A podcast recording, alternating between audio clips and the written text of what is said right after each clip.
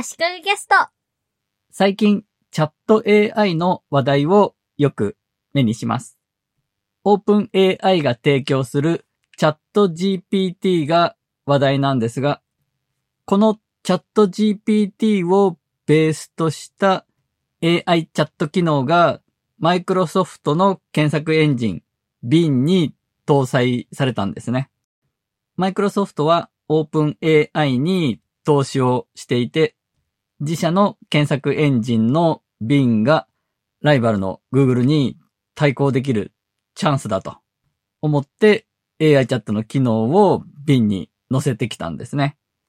もちろんネット検索の機能を置き換えるというよりはチャット機能もあるよと。チャットで AI 相手に質問することもできるよと。ということなんですが、検索エンジンが AI チャットに置き換わっていくと。そういう方向性で話題になっています。Bin の AI チャット機能は私はまだ試せていません。招待された人だけが試せるベータ版みたいな状態なんですね。実際に試してみた日本人の人のツイートを見かけたんですが、やっぱりチャット GPT の平気で嘘をつく。もっともらしく間違ってる情報を言う癖はそのままのようです。ただ、ネットで調べて答えてくれと、こちらが指示すると、ネットから情報を拾ってきて答えてくれるらしいんですね。情報が正しいかどうかを確認するためには、結局検索しなきゃいけないじゃないかと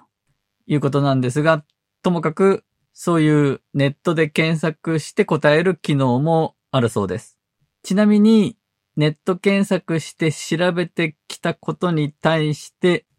記憶しておいて次回から答えられるようにするみたいなことはないそうです。その会話が終わってしまったらもう綺麗さっぱり忘れちゃうということですね。なお、チャット GPT もそれをベースにしている Bin の AI チャット機能も2021年までのデータで覚えてる知識は止まってるんですね。その辺がデメリットというか、使う上で注意が必要な点ですね。ネットで調べてくれるといえば、perplexity.ai というサービスがあります。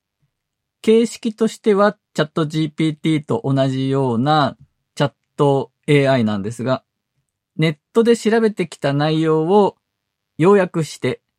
まとめた文章を作ってくれるサービスで、参照元のリンクを全部教えてくれるんですね。参照元、情報のソース、出典元を教えてくれるので、さらにそのリンク先に行って深掘りしたり、情報が合ってるか間違ってるかを確認しやすいところがいいですね。このパープレキシティは、そのサービスの性格上、常に最新のネット情報にアップデートされていっているようです。レポート作成を手伝ってもらうんだったら、チャット GPT よりもこのパープレキシティの方が良さそうですね。レポートを丸々書いてもらうということは難しいですが、あるテーマについてまとめた文面を作ってくれて、参照元のウェブページのリンクを全部教えてくれるので、それをベースに人間が肉付けしていくと。すれば、レポートも書きやすくなるし、AI に全部やらせましたという風にはならないので、そういう使い方はいいんじゃないかと思います。画像生成 AI は AI 対人間という対比になって、人間側、特に実際に絵を描く人側からの反発が強いですが、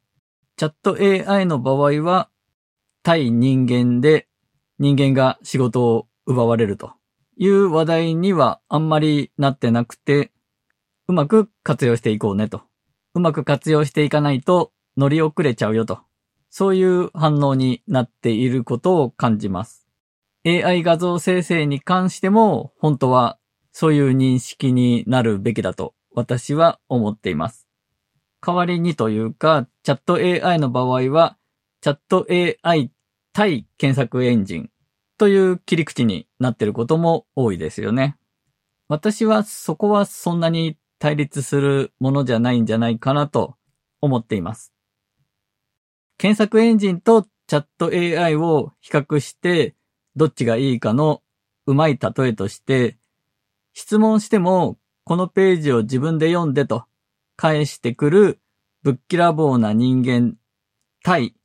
答えをちゃんと教えてくれる人間、どちらがいいかというものがありました。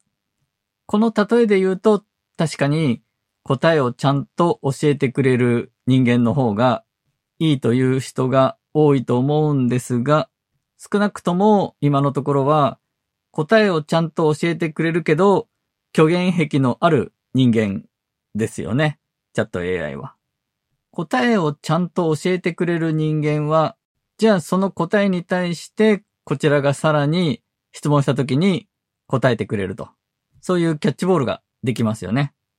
で、チャット AI の良さはまさにそこで追加でやり取りができることですね。なので、この例えを考えた人がそこまでニュアンスに含めてるとしたら、すごいいい例えだと思います。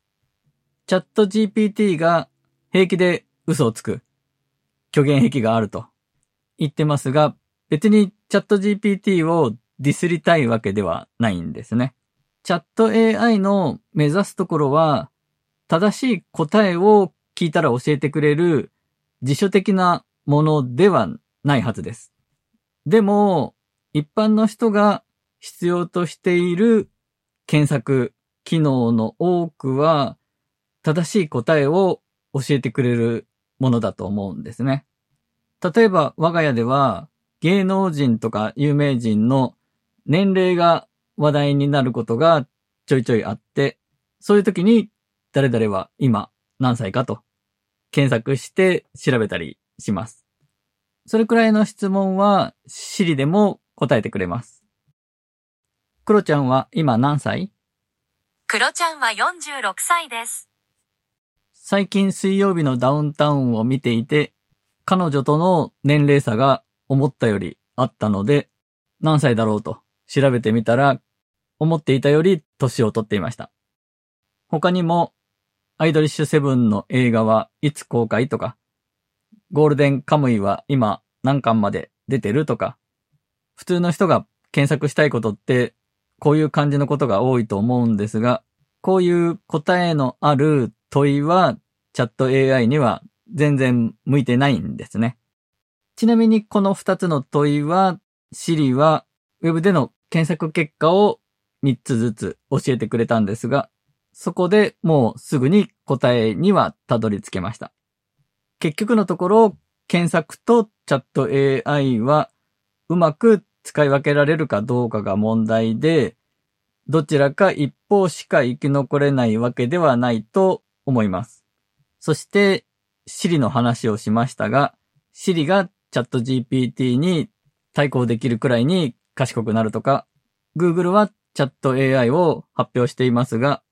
OK Google で賢いチャット AI が使えるようになるとか、してくると iPhone を持ってる Apple、Android を持ってる Google がチャット AI の分野でも優位なんじゃないかとも思いますね。使い分ける、使いこなすという意味で言うと、チャット AI とネット検索とをうまく使い分けて、使いこなせる人は、ほんの一握りしかいないんじゃないかと思います。Google 検索すればすぐにわかるようなことも調べられない人も多いですよね。もちろん仕事として利用するためにチャット AI を使うという人は増えるでしょうし、いろんなツールに AI チャットの機能が搭載されるので、それを利用するという人は増えるでしょうね。ツールの中でチャット形式で AI に補助してもらうと。面倒なことを代わりにやってもらったりするということですね。なので、今の検索エンジンがチャット AI に置き換わるというよりは、少なくともしばらくは進んでる人がチャット AI をうまく利用するという段階かなと。そして、いろんなツールに AI チャットの機能が搭載されるので、うまく使いこなせる人は AI に補助してもらって仕事の効率をどんどん上げられるかもねと。私はそう考えています。今回は以上です。足利工事でした。